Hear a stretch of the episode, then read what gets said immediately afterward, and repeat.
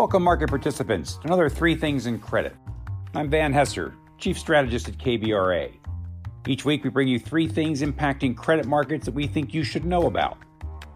Bloomberg talking head Jonathan Ferro said this week, quote, There's a ton of confusion about what's going on, unquote. Sounds like the perfect lead in to three things. Let's get started. This week, our three things are 1. A Wall Street Journal article is titled Delta variant isn't expected to dent robust U.S. recovery.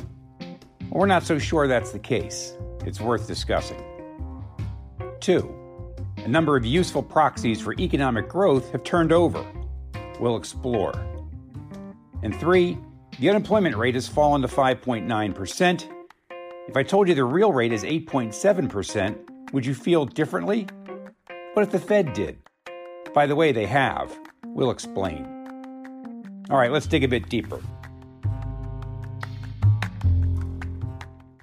So, we were struck by the Wall Street Journal's story examining the threat of the Delta variant to the economy. Having watched outbreaks in places that we really weren't expecting them, perhaps naively, such as the UK, Australia, Israel, and the Netherlands, to name but a few, it's by no means a stretch to expect something similar here in the US, and now we have it. The variant accounts for 83% of new COVID cases in the U.S. and has driven the seven day moving average case count 200% higher over the past month to 36,000, or back to April levels. Hospitalizations and deaths, while quite low compared to the peaks, have turned higher once again. And with vaccination rates flattening out well below where scientists think herd immunity is reached, it is becoming clear that COVID is not going away anytime soon.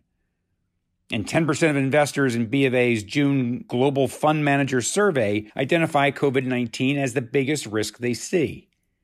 But let's focus on the economic impact of this story. The journal piece says many economists are maintaining forecasts due to expectations of steady hiring and continued spending, and Americans' desire to travel and socialize. Okay, all that makes sense, but the devil's in the details. Here's how we would think about it. We respectfully disagree with those that don't see an impact. Here's what we know.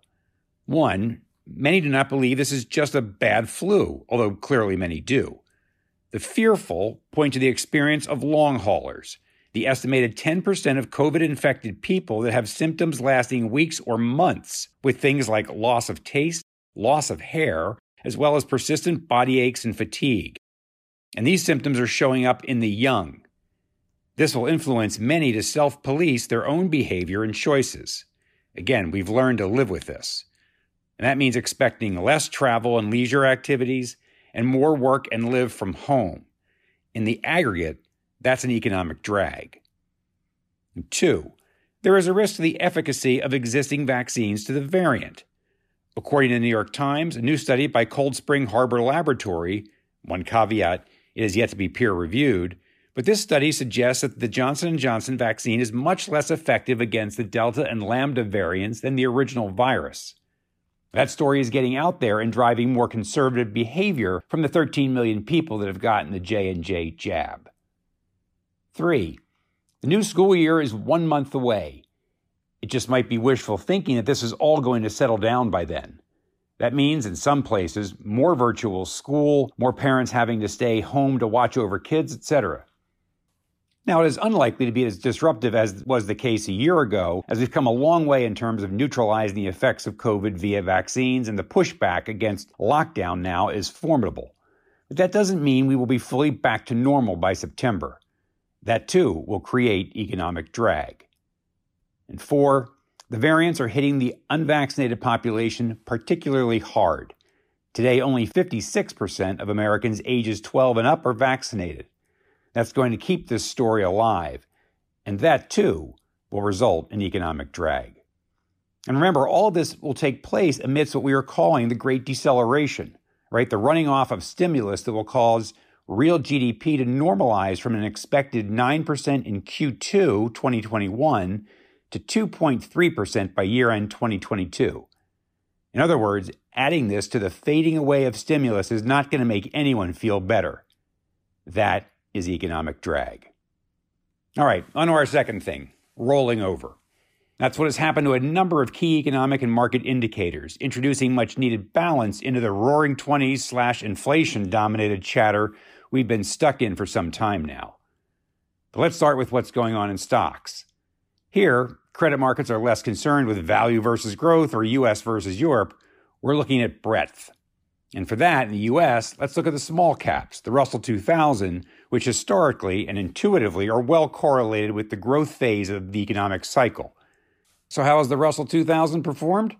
Well, it peaked back in March and is down 5% since then.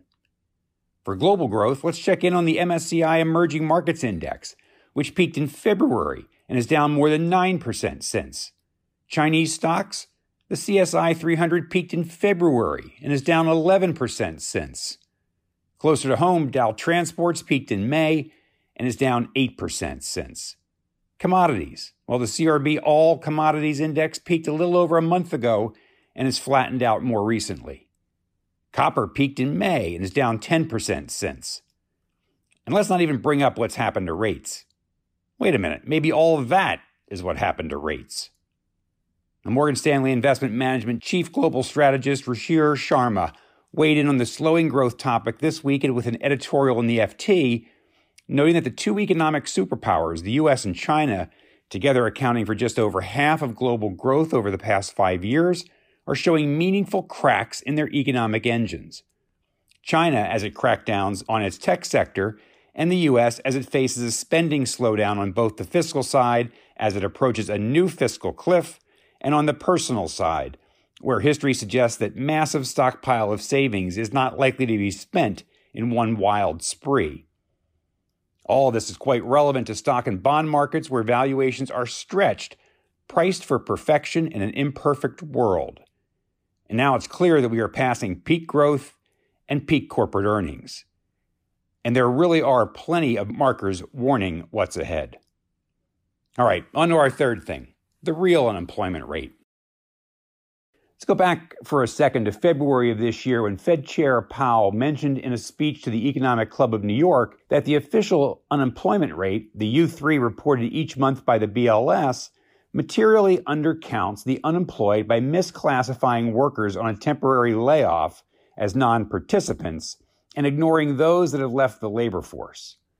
Adjusting for these factors, the real unemployment rate he reasoned at the time was close to 10% well above the 6.3% in January reported by the BLS.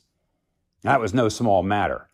Promoting maximum employment is half of the Fed's dual mandate, along with price stability, something that the financial markets obsess over as it holds the key to just how accommodative monetary policy will be.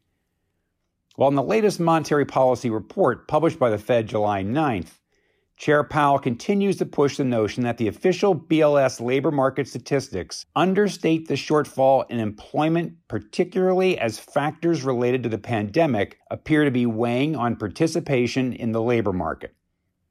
His updated real unemployment rate for June is 8.7%, an improvement for sure from January's 10%, but well short of the central bank's goal of maximum employment and well above the BLS's 5.9%.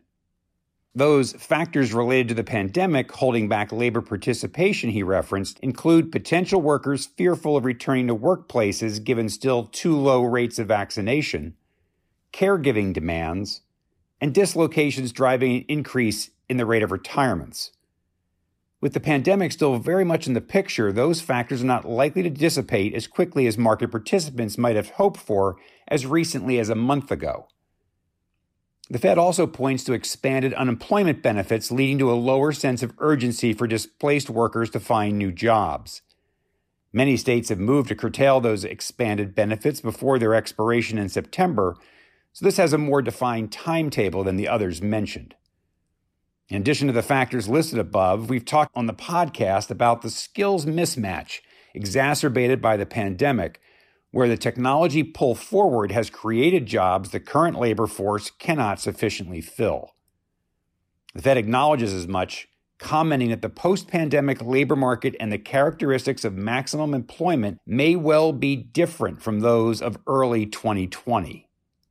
Again, risks to the downside economically Although, if you were in the camp of the longer the Fed stays highly dovish, the better off we'll be, you'll take comfort in the fact that there remains significant slack in the labor market.